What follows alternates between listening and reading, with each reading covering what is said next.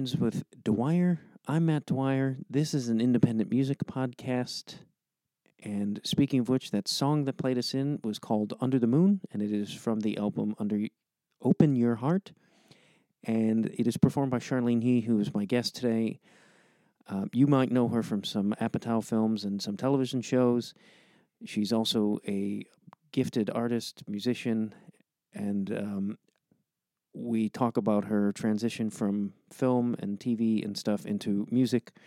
Uh, I've known Charlene a long time. We met about 15 years ago in the comedy world, and uh, but we never like hung out or talked much. And then we started messaging on Twitter, and I it dawned on me that she does music, so I went and listened, and I became obsessed with it. And I love her music. I love all of her art. She's an insanely, incredibly talented individual, uh, a powerhouse, if you will. And uh, so please, all things Charlene Yi are in the show notes. So please check out her music. And uh, speaking of the show notes, there's also a link to the Trans Housing Coalition, uh, which Charlene did. Um, Charlene did my new logo for the show, which I love. Um, and uh, instead of paying her, she said, "Make a donation." So, and she said, "Make the donation to the Trans Housing Coalition." It's a great organization. Uh, so please, maybe also go make a donation, uh, which just shows you how goddamn cool Charlene Yi is.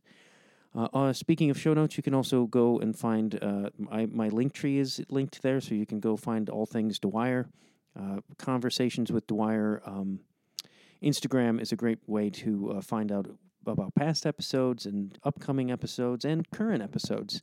And also, my Patreon is linked in there. So if you're enjoying the show and uh, you want more extra bonus material, longer interviews, all kinds of things, that uh, go in there and and subscribe and support the show. That would mean a great deal to me. And um, speaking of conversations with Dwyer, I forgot to mention Charlene uh, in one of the early uh, versions of the logo she sent me, she wrote conversations with Dwyer instead of Matt Dwyer. And I was like, I like that better because most people call me Dwyer. Makes more sense. So that's what the show is going to be called from now on. Uh, though in a couple of some of the future episodes, there might have the old intro of me saying Matt Dwyer because um, I'm always recorded ahead of way ahead of schedule. But that being said, I love the logo. There's going to be some merch and all that stuff coming with it. And uh, I think I covered everything in the show announcements here. So why don't we just uh, get to the conversation with Charlene Yi?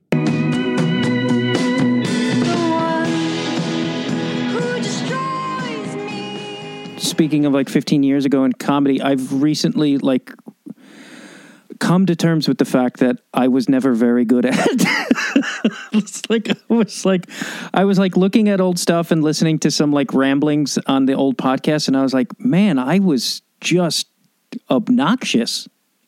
Well, I was too, though. I was like, I, I, like I get ashamed thinking about how I tried to be funny. it's so people to think like, God, I was like desperate for the laughs, man. I really didn't know what funny was either. I was just like, um, I don't know if you like one of the reasons why I quit was like I found myself just like echoing ideas that I didn't think were mine. I was like, no, that's not funny at all. Just because someone said something terrible was funny, why would I repeat that? That's interesting to me because I remember to me, and I am not the most alert person in the world, but like to me, it's appeared as if you came out of nowhere. I remember, I think one of the first times I saw you was at, um, shit, what's the venue in Silver Lake? The old, uh, where they have, where they have the flamenco dancers? Uh, El Cid. El Cid. And you just like killed, and it was, uh, and it was sort of this electric thing where everyone was like, that was incredible. And people were like, I remember you coming off stage and people like approaching you. It yeah. like to me, it seemed like it, you were very funny and that things just happened quickly. Is that not how that was? I think, I think, I, uh, uh, I, I, the innocent stuff where it was like just me daydreaming. I'm like, wouldn't that be funny? I, I enjoy that sort of stuff because it felt more like variety show type of like I'm a big fan of like Harpo Marx, that sort of stuff. But then I think as I hung around around a lot of ignorant people, I became ignorant too. it's so sad. I'm like, oh, like, do I have no barriers about like what what like affects me? You know, I was like, I think you are what you surround yourself. Yeah. Did you feel like you clicked within the comedy world? Um, no, I think simultaneously, I mean, I was a child, I was like 18. And uh, I think emotionally, I was like 15, you know? That's- and so I had no idea what people were talking about, like life experiences. I'm like, I haven't lived. Um, I don't know. I just I remember and like you know stand ups because I've read something where you or maybe we talked about it. I can't remember. We've had so many exchanges, but like people were telling you not to call it performance art and I don't I feel like there's so many weird labels and like in the comedy world where like especially stand up they're like that's not stand up and I'm like who fucking cares like it's just performance like shouldn't anyone be able to do what they want without labels or boundaries yeah i mean like you know um I wasn't alive at the time, but vaud- vaudevillian stages had like sad songs and storytelling and comedy. There was the whole range of different type of communicating as where there's is very limited to like this is what stand up is. Here's the box. You don't fit in it. Don't call yourself a performance artist, or you're um, or you're you'll come off arrogant or something. it's. I was like, Oh, go ahead. Oh, I just the I just and not to like poo poo on like the stand up comedy world, but there is sometimes just such a limited way of thinking or, or about the approach that I, I, think was one of the reasons I started getting frustrated. I I think um, it's weird. Right, right, right around the time I quit, it, it started um, changing a lot. It, it became super alternative, so anything kind of went so it's a funny funny thing to be like battling uphill to try to find a space that accepts your kind of material and then by the time you feel like ah this is i don't like this like they are like yeah goodness, yeah anything goes you know but I feel like your ascent was pretty. I mean, like I don't know what the time frame was between like you starting to do comedy and then starting to be in movies, but it seemed Oh, yeah, it was super fast. Like I, I was such a nerd that I, I wrote down every performance I ever did and counted the performances. So like, I remember like my my first paid gig was like so thirty, but by paid I mean twenty dollars, and I, and then shortly after that they're like, "Do you want to audition?" And I was like, for, for movies, and I was like, "No, I don't." But then they they were like, "You want some food money?" I was like, "Oh my god, I would love food money." So yeah, sure, I'll audition, but I'm not very good at this. So was that dizzying to be suddenly like, "Hey, I'm just doing this thing," to being in big movies?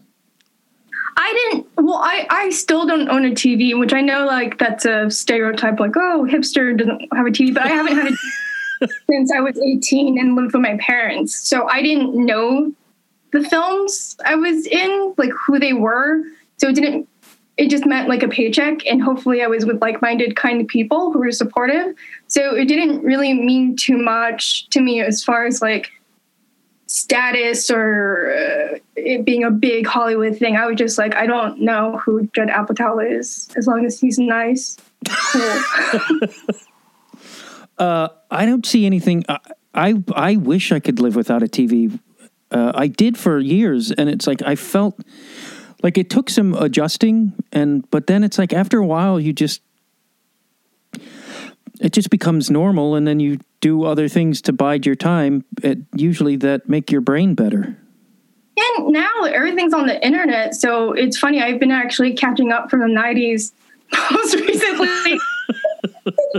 and, uh, and all the weird strange things that I've been trying to find for decades, I'm I'm finally finding like weird old rare movies from like the 1920s that I've been searching. So it's it's kind of um, amazing and also overwhelming. Um, Well, just because I, I love Harpo Marx as well. When did you get discover Harpo? Because like I don't know the the Marx, but when I was a kid, because I'm a thousand years older than you, like the local TV stations would play the Marx Brothers movies all the time, and it was like just this omnipresent thing that I instantly fell in love with. But when did you come across the Marx Brothers? Um, when I was a little kid, uh, living at my grandma's house when I was like five, I was watching um, the I Love Lucy show a lot. And so when Harpo made a guest experience, uh, appearance on that, I was like, who is that guy? And then when the 90s came and the internet was available, there was, I just looked up every clip of him on YouTube. But um, yeah, I'm, I'm, I'm, I'm embarrassed to say I still haven't seen any of the Marx Brothers. But if you saw the bits, I mean, the movies aren't like the plots are so they're just like weak and loose, and it's just a means to string the bits together. So I don't really. You've probably seen them, just not, and you kept out the boring plot stuff. That's really just grueling. like Oh, also, when I was in college, I only went to college for like two quarters, but I'd gotten a fever, and fever was so severe, I got lost in the library, and I stumbled across um, his autobiography, and I started reading it there, and so that's when I actually became really fascinated by him because, I, I mean, I, I think half of what he wrote was a lie, but it's it's very entertaining.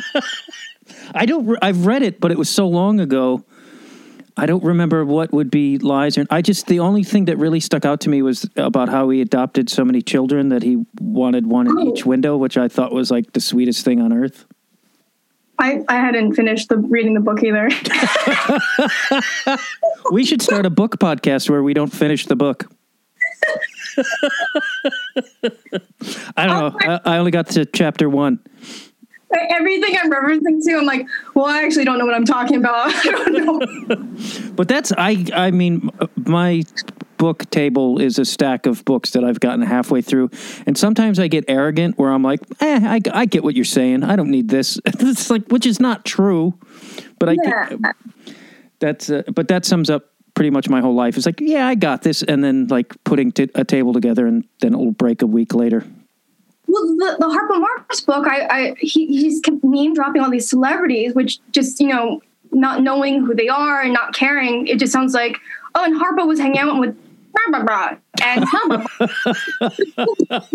and there's like two chapters name dropping and without like context of who they are. So I just kind of zoned out at that chapter. Harpo doesn't seem like a name dropper. That's kind of you would think Harpo would be a little bit more cool than that. Maybe he wasn't name dropping. Maybe he was just trying to say these are the people I'm hanging out with, but it just meant nothing without descriptions of who they were. You know, Yeah. like character wise, like what kind of human beings they were. Yeah, I, I was a big nerd, so I knew a lot like about that era and like the Algonquin Roundtable. So I knew like at least vaguely knew some of those names, but that's just because I got obsessive about that whole. But, but w- with comedy, w- when when did you start feeling like you needed or wanted to move away from it? Um, I think the I think you know uh, in the beginning it, it was really what I was performing was very written and very innocent, and then when I started improvising on stage, I, I kind of started realizing um, how troubled I was and toxic as far as my unconscious of like the upbringing I was raised in, as far as like uh, jokes that were punched down versus punching up, you know, where uh, it demeans someone or makes someone different for like for a, a punchline, you know, I think I started realizing I couldn't trust my insides. And so unconsciously, I started um, hanging out with musicians who I thought were more hilarious because they were genuine. And when they talked, like their jokes came from truth um, opposed to um, prejudice.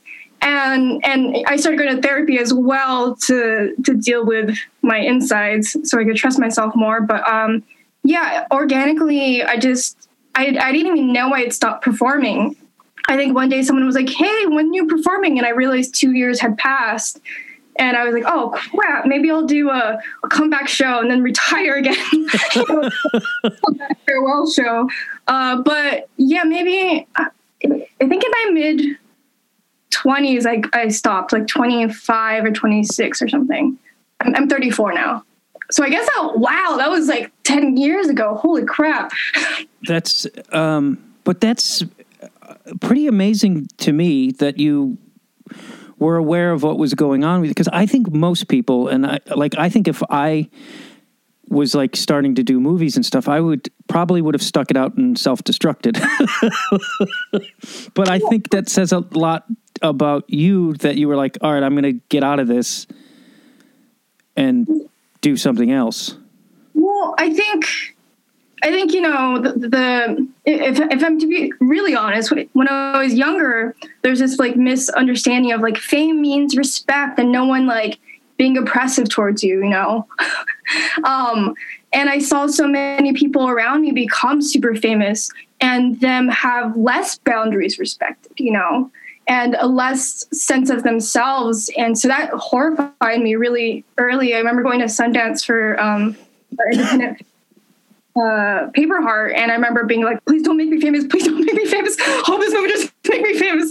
And just like really wanting to take a backseat as far as like um, wanting because I never really had a childhood, so I wanted to kind of just you know have a couple bands and experience and date and make friends my own age because most of my friends, which I still have these friends, were like 50 or 60 you know and i was like 19 20 so it it was nice to kind of create a community which i felt like was more um gonna satiate the void in me um, I, yeah, it's interesting too because I, while I was doing comedy, I started hanging around musicians more, and I, I think that became my core group of friends, and I appreciated their sense of humor. Like there was just a different. It was very refreshing and less pressure than being around other comedians. Yeah, I, I mean, I, I always felt really anxious around comedians because I realized when I thought they were talking with me in a conversation, I realized they were actually practicing a set on me and talking. and and like even I have like maybe two friends that are comedians, and most recently, maybe a year and a half ago, I found out that one lunch I had with them that was an hour and a half ended up being their stand up set. Like, I was so fucking angry. I, I, I should bring it up with them, but I'm like, I gotta pick my battles. I'm just exhausted. Yeah, I could never get on board with that like endless stream of bits and jokes that people would do in bars, and I just was like, can't we just talk about something, anything? Just not like I never watched comedy. I don't. I really never gave a fuck about it. Like I didn't watch it. I didn't study it. I didn't. I didn't really. I should have listened to my insides and got out sooner. I think we all have our different breaking points, and also like I think I think I don't I didn't even think it was like conscious. Like I wasn't aware that I got out. Did you did you make a distinctive choice to get out? I yeah, I had an album come out that's not very good. it has moments like the side side one is live and side B is like studio stuff and I did like a song with Mike O'Connell and so there's like things that I like about it, but uh, and after the album came out, I was like, all right, I'm going to just scrap everything and I'm going to start doing stand up again, like start a whole new act. And I think I went out and did two shows, and one of them was like during the Emmys or Grammys, and like there was no one there, and they still just were like, yeah, we're to do the show. I'm like, there's no one here. like, and I was just like, I can't do this anymore. Plus, I had a kid, and I'm just like, I don't want to. I want to be a present father. I don't want to be like gone and I just like I've that sort of the kid and the wife filled Yeah. the, filled that void that I didn't need to be like like me. It's like it was like oh I I have love. I don't need this anymore. Yeah, and I, and I think even with what you're doing with your your talk, I'm going to say call it a talk show. Um, with your talk show, it, it you know it is conversations like the title. It's like a back and forth where there's like energy exchanged, and it's it's it, I don't know. To me, that seems. Um, I mean, people. I admire people who do do stand up that I do like, and I um, even the people who I don't like, you know, for somebody else. But um, but yeah, conversations are fantastic you know there's like and that's what you found out you liked i was like it, it, i think we have to like go a couple routes until we find it I also feel like for I felt like I could never fully like express myself doing stand up. Like I felt f- like frustrated, and maybe I just couldn't find it. I mean, Pryor definitely exposed himself emotionally, but I couldn't. I couldn't get over that hump, and I just felt like I wanted to do write longer. Like essays and short stories seemed to be a better way of getting out a lot of, and I could without the pressure of having to be funny all the time as well. Did you find that limited, like, like you weren't fully able to express yourself? I, I think within the medium as well as not knowing myself well enough that I was kind of writing like absurdist like escapism jokes or variety shows that were themes like that. And I think after I took time away, I, I most recently um, realized I'm I'm a sad if I if I were to be called a comedian, I'm sad I'm a sad comedian, which isn't that funny. But I'm a hilarious poet, which is fantastic. So it's weird that like line, it's like you just change the phrasing of it and you find out you thank God this poet has a sense of humor. which which also is like um I mean it, the, the the things I write about are more honest and more personal as where I think before I wasn't writing as personal. Uh yeah was that was there like a journey into that because i know when you start opening up yourself like that it's terrifying but yet it's also thrilling to sort of to do it to to expose yourself and to uh, people uh, emotion yeah. um i think I, I think you know when I wrote all that like kind of repressive stuff, it was because I was completely repressed. You know, I didn't even know how to talk about my feelings or the kind of traumas I endured to make me, um, you know, like escapism was a coping mechanism as a child that I had to use to survive. And then unpacking all that. And then um, I think I I think I was so pent up and I had experienced so much like um, oppression and abuse in the comedy scene, as well as like the film industry, that I became kind of unhinged and explosive, which like I don't think I did anything bad by being really fucking angry at people being abusive towards me, but I did have to like learn how to rein in um, my diarrhea mouth of truth versus and, picking my battles. Uh, so it, it was it was a really messy journey being repressive, explosive, and then being like, it's all right. You can be angry. You have to you don't to tell everyone everything though. Yeah. I, I can relate because I had a I felt like and I, I don't know the details of what went on with your childhood, but there definitely I also had abuse and um, my voice wasn't welcomed. Like you know, it was very much kids are seen, not heard, and it took me a long time, way too long, to be able to express my feelings, especially if I felt like my boundaries had been impeded and or uh, violated. And you know, even with m- my wife, like it's been hard to like. I, I had to overcome that to be like, hey, I feel, and then express it without feeling guilt and shame, which is yeah. is which is absurd.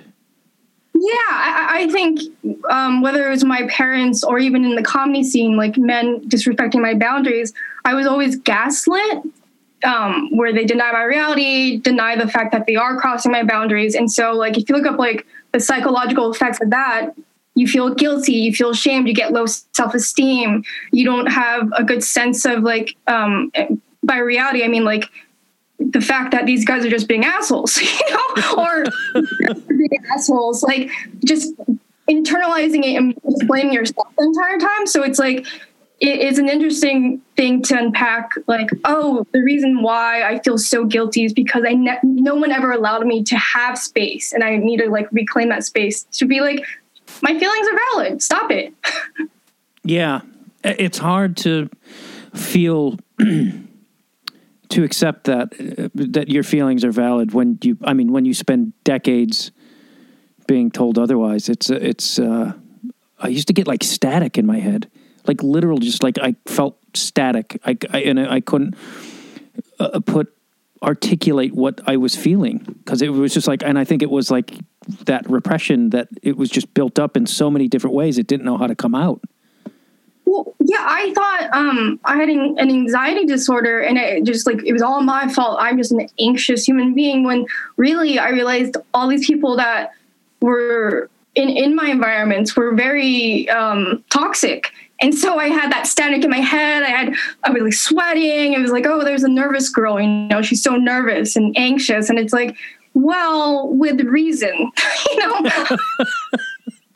Plus, within the comedy world, usually, like if you're around shows and stuff, people are boozed up. God knows I was, and you become fuck. You become boisterous and like if and I on the flip, I'm also very introverted and socially awkward, and that could really just like send me further, like spiraling inward, where I uh, couldn't almost speak sometimes.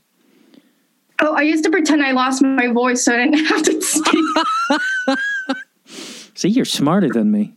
I would. Well, well I, as much as I was anxious, but like these people were just doing bits at me. I'm like, I don't want to engage in that. Like, like it's not fun that you're like telling me unfunny jokes to my face and won't stop.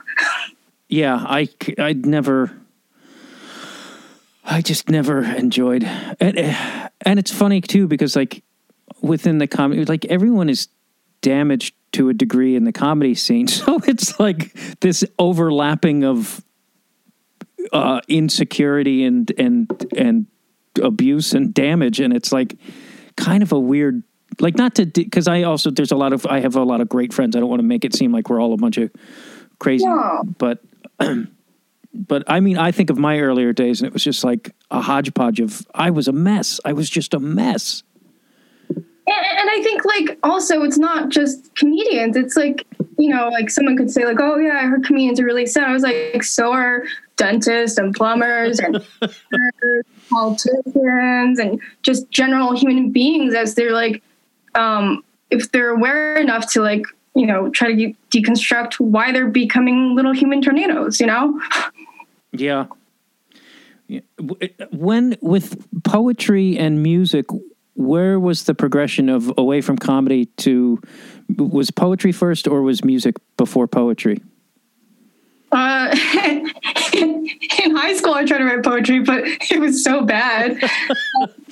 like it literally was like about nothing. I think I'd like gone to hot topic too much. like, and I was like the thorns and the zipper on my mouth, like just super like like performative like angst. And and I think so I then I put that away because I was like that feels untruthful. And then music kind of came along cuz I guess I don't know I just wanted to sing you know? And, and I'd been bands in high school. You I'm sorry I missed that. You were what in high school? Oh, I, I'd been in a couple bands in high school and I kind of just missed that. And I, I just kind of used comedy venues as a way to do whatever I wanted. Um, yeah, because I've uh, you mentioned this in with one of our exchanges. You said like I quit comedy and joined twenty bands without really not knowing how to play anything. Did you not have a full? Uh, were you not very good at playing something, or uh, uh, that's I'm struggling? I, I, still don't know the names of the guitar strings. You know, like I actually don't know most of the names of chords and that sort of stuff. And I think all the bands I was in, the, they just really liked my energy of being like, yeah, and not dating. I was like, yeah, let's write another song. And I, I tend to have um, like too many ideas. So, which is made for, it, it made it feel like um, kids playing, you know? Like, I have an idea and we're bouncing s- literal ideas off by playing music together. And and and finding it together which felt like the opposite of comedy where it's like one person particularly me talking at an audience it was like an exchange of ideas a conversation you know with with, sounds which was really um I don't know. I, I really missed. Um, I hated the transition when you're a child and someone asks you to play outside, and then it became teenage years, and they were like, "Do you want to hang out?" And that just meant sitting around. I was like, "No." because uh, uh, uh, from like watching videos and stuff, like you, I saw you with a saxophone. I saw you with some electronic thing that I don't even know what it's called, and guitar. Like you seem, is it just sort of this like you pick something up and you're like, I'm gonna figure this out. Yeah, I think so. I think it's because, like, usually it's like, you know, like on a saxophone, it's buttons. So you, you find all the buttons that sound um, all right that you can kind of. You know, and I, I think with piano, same thing. They're buttons. You just try to find the right buttons that uh, sound good to your ears. So I think it's just literally playing with a toy. And, and and I know if anyone else like heard this, which I guess I just I don't care as far as like someone judging how out of tune it is. I'm like, yeah, I'm just having fun. When I die, I'm not going to be anxious about like, oh no, that thing was out of tune. I didn't know how to play Judgment. But did how long did it take you? uh, How many bands did were you in? Because you said like twenty, but um, Yeah, like like 20. I think um because bands usually fall apart very fast. or like fights happen and you you see like family family dynamics come in. And I tend to be the mediator within my own family and within any of my relationships. And um I immediately if, a band started fighting, I would just quit. So that's what I mean by 20 bands. I was like, okay, what's the next band? Oh, this band. Oh, you guys are fighting. I quit. Like I just kept jumping from one band to the other just because, um, because it was really fun. when did you start? When did you like decide like okay, I'm going to start putting out stuff uh, as Charlene Yi and not be in a band? Um, I guess yeah. I think later when I tried to take music a little more serious, I, I realized I am kind of like a reluctant leader. I don't want to take care of the family of a band, you know. Um, and not that I don't have my own stuff to take care of, but I, I do feel like I was always like the mom in, in bands. So after that, I was just like, I am tired of telling everyone my new band name. Probably gone through like 20. It's like old lumps, uh, keychain, um, broken eyes, which is a terrible name on purpose because it, it sounds like it's trying to be deep, but like million different names. And then I was just like, I'm just gonna say me, and whoever wants to play we'll play, and maybe even for that night we'll call ourselves something else, you know. Yeah. Did you feel like be- because when I've listened to your music, like I feel like you're expressing um, some of the songs are very powerful, and I've uh, there's a a great deal of emotion, and I was wondering if there was if there's any correlation between that and say when you were struggling to express yourself and repressing your emotions. Was did that become an avenue to express those emotions? Is there any connection between that You're, yeah, you're exactly on point. I was like, because you asked, like, what was the transition between music and comedy? I'm like, oh, right. It, it was literally having to need an outlet to talk about my sadness, you know, and and and and my raging anger. And um, at first, I think the lyrics were pretty um, uh, encrypted, and then all of a sudden, I was just like, I'm gonna sing exactly how I feel I'm angry or I'm really fucking sad. I'm gonna say these with my lyrics and um, yeah, I, I think it was very th- therapeutic. One of the bands that was short lived was an, um, my yelling band called the Rangdangs, and I I got it all out in one album. there's and then I uh, uh, the one video and the song I would I can't remember what it's called. I know "Brain" is in the title. Oh yeah, I think that's what it's called, just brain. Oh, but, the, the, but that's it's great. Like I heard that and I was like, "Holy shit, this is incredible!" And I have to admit, like I uh, we we started messaging each other on Twitter, and it literally it just dawned on me. I went, "Oh yeah, Charlene did music, or does music," and I so I looked it up, and I was like immediately just like I had it like left my brain like years ago that you were doing that, and then I was just blown. Like I've been obsessed with it ever since, and it's it's just incredible to me.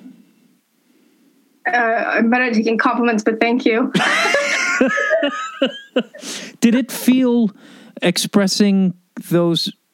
How did it feel to finally like be able to be like I ha- I have because to back up a bit. I feel like when you perform comedy, like even the most honest of stand-up comics um, about their lives, there always seems to be a facade. There's still a wall. There's still a character and involved to some sort of degree. Do you feel like there is a character involved when you perform, or a facade when you perform music, or are you just letting it go?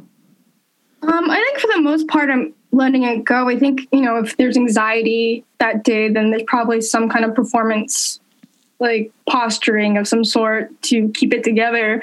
But um, yeah, I, I, I was just thinking uh, as you're as you asked that question a couple seconds ago about letting it out. Um, I was thinking about how with the rangdangs, I'd never felt this feeling before, where you, you you're singing a song and all of a sudden when you belt it out, it feels like a crescendo inside of you, and that's something that was, was so well needed because I was like, what what is that feeling in your chest when it feels like a crescendo when you like sing a song? Like I'd never felt that in my life. You know, I feel like that that would be the feeling of what um, someone would describe as falling in love or something.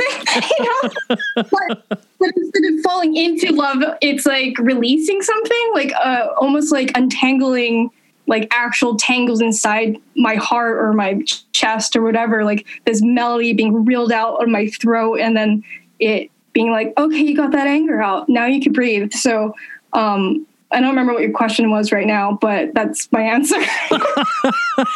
well, then, then we don't need. Uh, did, was there a process of just because I know from like other musicians and singers that I've spoke with that there was like a process of discovering their voice as a singer or uh, and their approach was there a process with of that with you? Or was it um, yeah I, I, I, just remember this. I remembered uh, while i was doing comedy i was trying to teach myself guitar and i had a big boombox so I, I started to record myself. Um, anyways i'm telling the story really poorly. anyways I, I had this comedy set and i drove three hours to la to this comedy set where i lip sync my comedy set. And when I pressed play, it wasn't my comedy set. It was me trying to sing like Mariah Carey. Have that range, and I thought like that's what singing is, you know, Mariah Carey. Anyways, I tried to do some grace notes, like ha ha. Turned off the cassette tape, took it off stage, and drove three hour, hours back home. Where? But uh, go ahead. Oh, just where was three hours away? Where were you living? Um, San Bernardino, which is like technically an hour, but with traffic, it's three hours. Is that where you're from? Yeah, uh, I lived there most of my life. Yeah, I mean, as far as like my my childhood. Did you eventually move to LA, or did you sort of stay out that way? Um, when I was eighteen, I kind of was couch surfing and sleeping in my car for a while until um, until I got hold of some money. well, I just couldn't afford anything. Like I remember someone was like, "Yeah, this rent's really cheap," which in retrospect it is like a pretty big room in Echo Park for four hundred dollars. But I was like, "Yeah, I can't afford that. You know, gotta live in my car." I didn't know that. That's wild. Well, now you know. um, with your are you because you have your music videos for your albums are really great or your songs are really great. Do you are you creating those? Is that like here's my idea and then you get somebody to shoot it? Is that because i don't i love all your videos as well.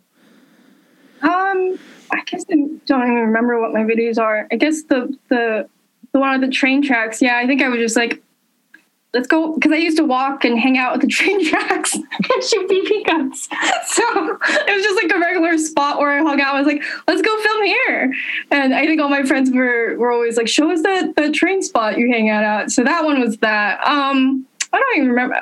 I guess there was a wrestling video. I think that's something I was just um, before COVID. I was actually thinking about becoming a pro wrestler. So that was just something a fantasy of mine to film me and a, a friend wrestling. Oh, I've read that about you. Is that still something you want to pursue? I th- I found that really. Uh, um, I yeah, but now with COVID, n- not so much. And also, like, I don't know about you, but I've had a I have a bad back. yeah, I'm a physical mess. Yeah, I just like I I pulled my back two months ago because I was using a power saw to trim around the house, and uh I just can't even imagine the condition of people's bodies of all the pro wrestlers.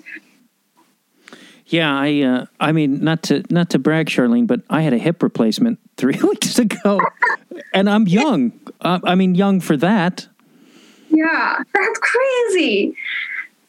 It's How, does it feel sturdy again? it's going to take. Uh, I I I I'm in, I like I don't know why, but I got ashamed to say this. I like I have to use a walker for like six weeks. Oh, that's, that's not bad. Six weeks, and I was like, even if it takes months to heal, I feel like that's pretty good. Yeah, I two days ago I took my first shower in almost three weeks, and my wife still.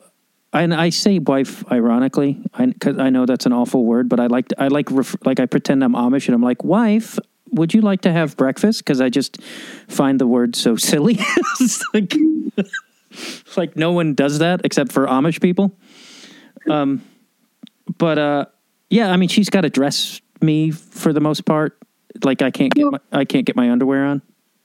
Well, it's nice that um, I, I mean, as someone who hates asking for help, I'm sure it's like nice to be like, oh, I can rely on you and let your guard down and be that vulnerable to to be like for the better health of my body to heal. Thank you for helping me with my freaking it's been like humbling and like a, a much i think my brain needed the reset like of like not that i was like unappreciative of my the people around me but it's like it reminds it's nice to once in a while get a morality kick in the head or mortality and be like oh i these moments are precious and these people are precious and i need to remember this at all times because that's what's the important stuff is in this shitty world Yeah, one hundred percent. I think uh, mortality. Yeah, definitely on my head, in my head.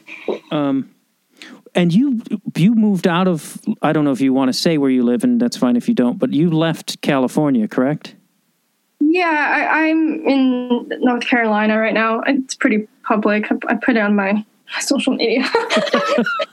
I just uh, a I envy that. I, I have so many friends who've moved to North Carolina. It's I'm like, what's going on over there? Is it pretty great?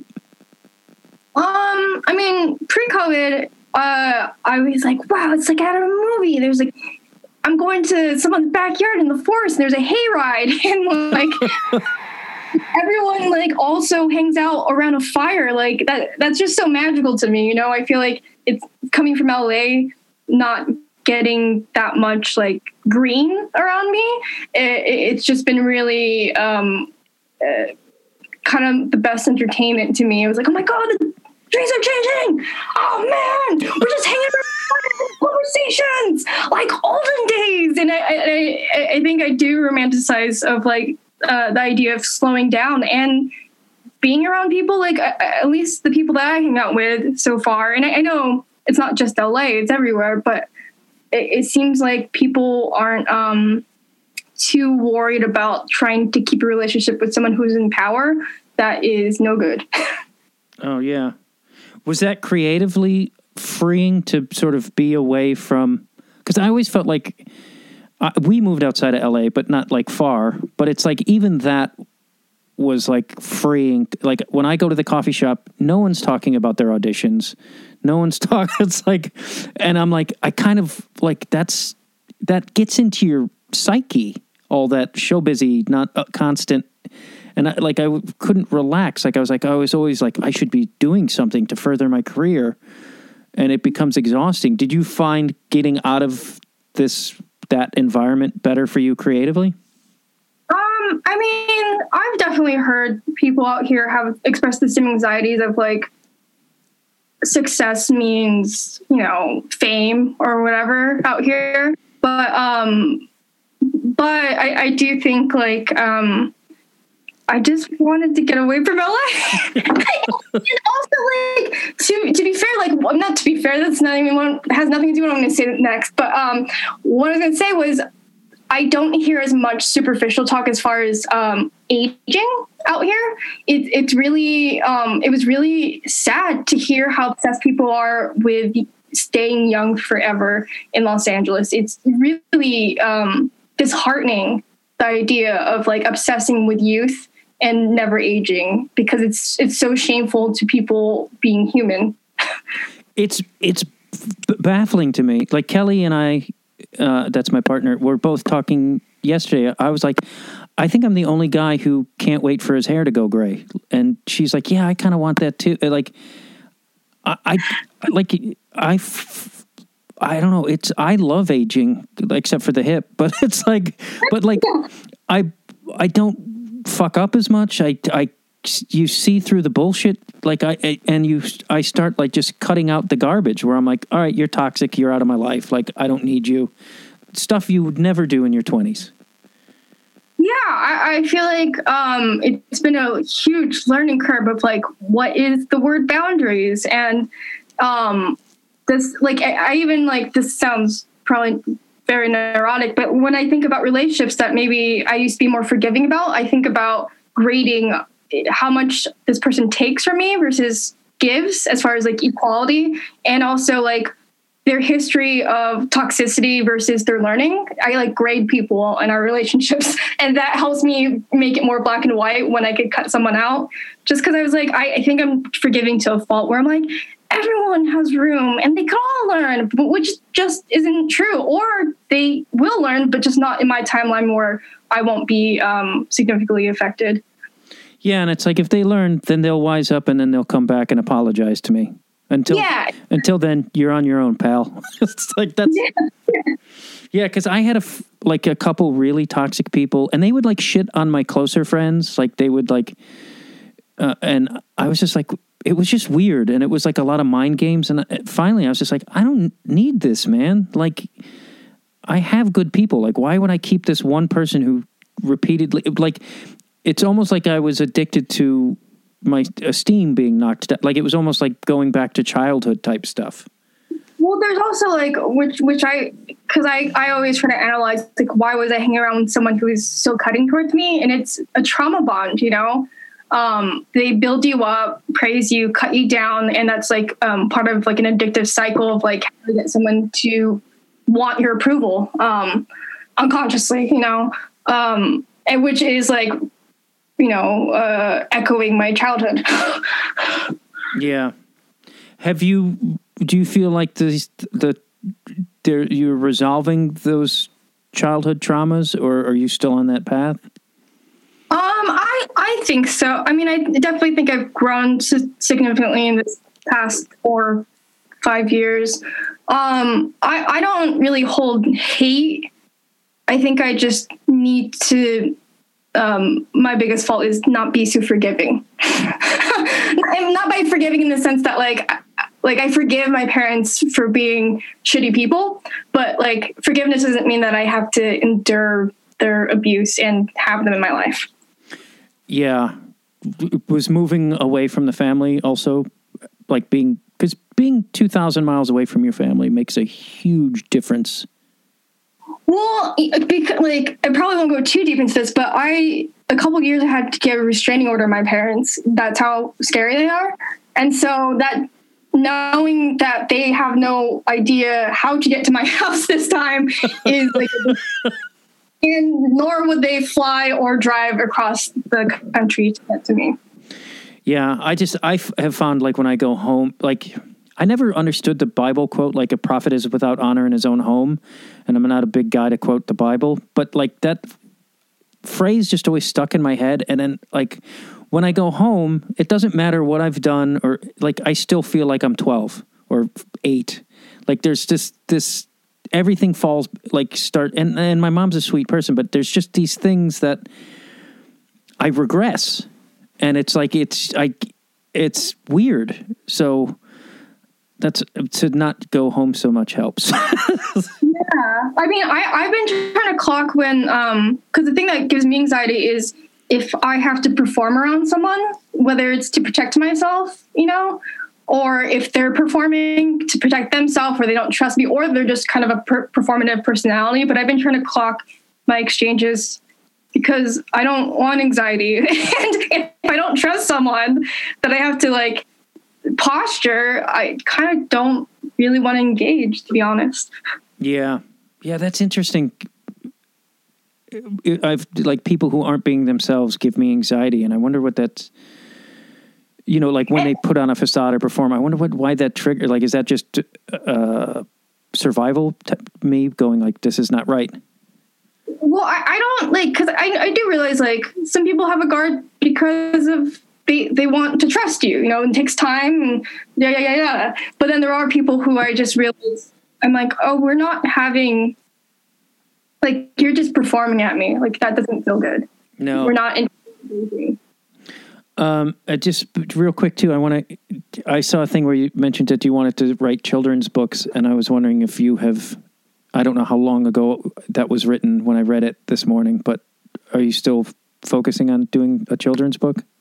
I yeah. Um, one of my first books was originally supposed to be a children's book, but then each chapter kept getting heavier and heavier. but but I uh, I mean the book uh, I, I'm some I'm proud of some of the the stories. I think I just the book was supposed to be 90 pages and then they pushed me to do 500 which you're just not going to get the same quality um, in the same in, in the time frame that they expected it but like um, yeah I, i'd like to do a single children's story I, i've written one um, not too long ago that's about childhood um, a child going through grief of losing one of their parents and just having a best friend to let it out whether it's anger and needing to dance it out or um, cry about it, but um, I'm hoping to self publish that one just because I don't really want notes on that one. Right. When you were saying that thing about your you were writing a children's book got that got too heavy, I was like, are there children books for adults? Is that like a thing that w- would be like a heavy? I don't know. well, I think I don't, I don't know what year you grew up, but in, in the 80s, for me, kids' cartoons or kids' films were, were pretty heavy, like The Secret of NIMH, you know, about testing on, on lab rats and, you know, a widowed mouse who's the heroine of the story um, fighting against corruption, you know, or Fievel, uh, which I've heard is about the Holocaust. Um, uh, all these cartoons at the time were tackling really, really heavy issues. So I think I'm still in that mindset w- where I think I don't, you know, depending on the age, like uh, kids can handle a lot more than we think because unconsciously or not unconsciously, maybe very consciously, they are enduring like traumas in their life. And so it's almost like cathartic to see it written out so they can label it and figure it out and, and see that they're not alone. Yeah, there's so much like my the movies my daughter watches. There's like so much death in, and I'm like, please stop watching Bergman. That's a bad joke. oh, Bergman. I'm meant Bergman, like Ingr- Ing- Ingmar Bergman. yeah. Um, but no, but there is. There's like they're all pretty heavy, and there's always like a, and I'm always like, I know I'm kind of fascinated by them re- revealing a like a five year old or four year old to death, and I but I guess it's good to sort of because we Westerners aren't so good with death. Well, it's so weird. I, I so I'm just going to recite something someone else said. I need to look this up. I can't find the reference, but I heard that the living room used to be called the parlor room, where we would like um, expose ourselves to the person who was dying, and that's where they would be fed, and that's where they would rest, and death wasn't as hidden for us. And then it became the living room, which is like the complete opposite, and where we're not as in touch with members of our, own family that die in our own household. So I, I don't know. I think it's interesting how we keep going from one extreme to the other where I'm like, probably, probably some balance. And I think you're right. I, I think I heard that about the parlor room.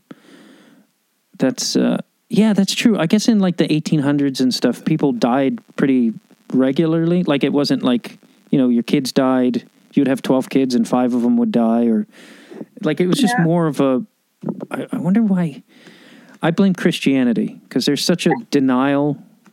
I forget who the monk was, but he wrote a book about uh, spiritual materialism, spiritual materialism, in which is how he labeled heaven of like you're living life for this thing that's not even there. Yeah. I don't know. That was a tangent, but So oh, but I it, I related to that because I was like, yeah, it's just like you're not being present and you're not dealing with death. You're dealing with this. Everything's going to be okay once it's in the future. I, I, I have a bit of a tangent going back to you saying like, oh, are there any children's books for adults? But I guess in my mind, when I let my guard down, I I feel like reminiscent of a child where I am vulnerable and I am open and I want to play and I see I, I am present and I'm able to see like how beautiful the world is, you know? and I think like, you know, um, I, I never smoked pot until maybe like three years ago for the first time. And that part of me that I used to be able to access that was like very childlike, um, I was able to re-access it, and now I don't really need weed to do that, but I do miss weed, and North Carolina is has it illegal. So, oh, I was that's because I was never a big weed guy, and I got into it probably within the last year or two, and it's kind of really helped my brain in a lot of ways. Like I don't get like super stoned and like zone out to TV, but I like to. It helps me realize patterns. It like when I first started doing it, like I'd apologize to my wife often because I'd be like, "Hey, I do this thing, and I'm really sorry. I couldn't see it before, but it's yeah. like it's really helped me."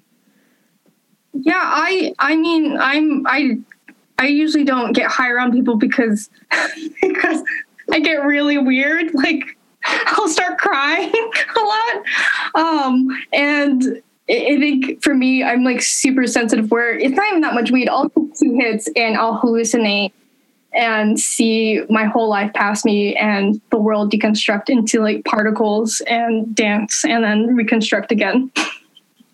That sounds great.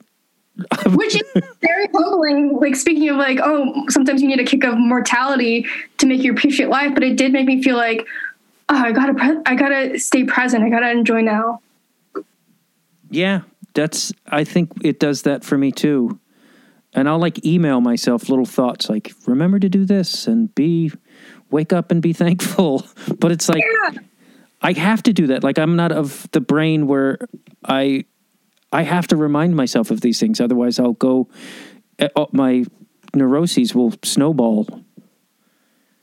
Yeah, I I I keep I think most recently I just kept trying to track down what when I lost that part of me naturally without the weed. Um, it was definitely in my mid 20s when I lost that part of me, but it was exciting to have, like, especially during this dire time of all the deaths happening, um, having some moments where I did feel um, like I, am too embarrassed to even say, but like I was sleeping, I was trying to sleep, and I was just so restless thinking about how many people are dying right now, and angry and sad, and uh, the moon was shining like a pool of light just around my head, and I was like, "Thank you, thank you, moon."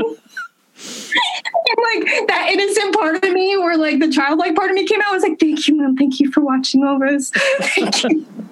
But that's great. I mean uh, I guess we. I just we need those reminders. Do you?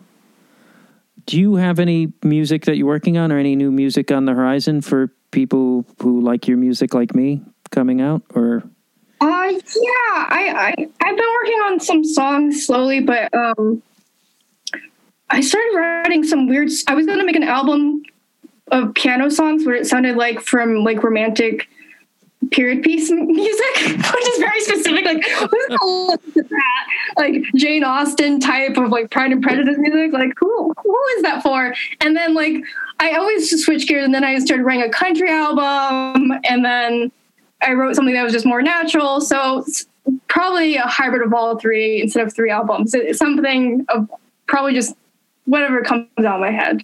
But yeah, a little romance, a little cowboy music, and. You know. Uh, and just to to wind it up is uh, I'll put all, like your Bandcamp in the show notes. And um, are there any other things that people need to visit to find more things that are Charlene Charlene Yi? Um, look out your window. look at the moon. Yeah, look at the moon more. Yeah.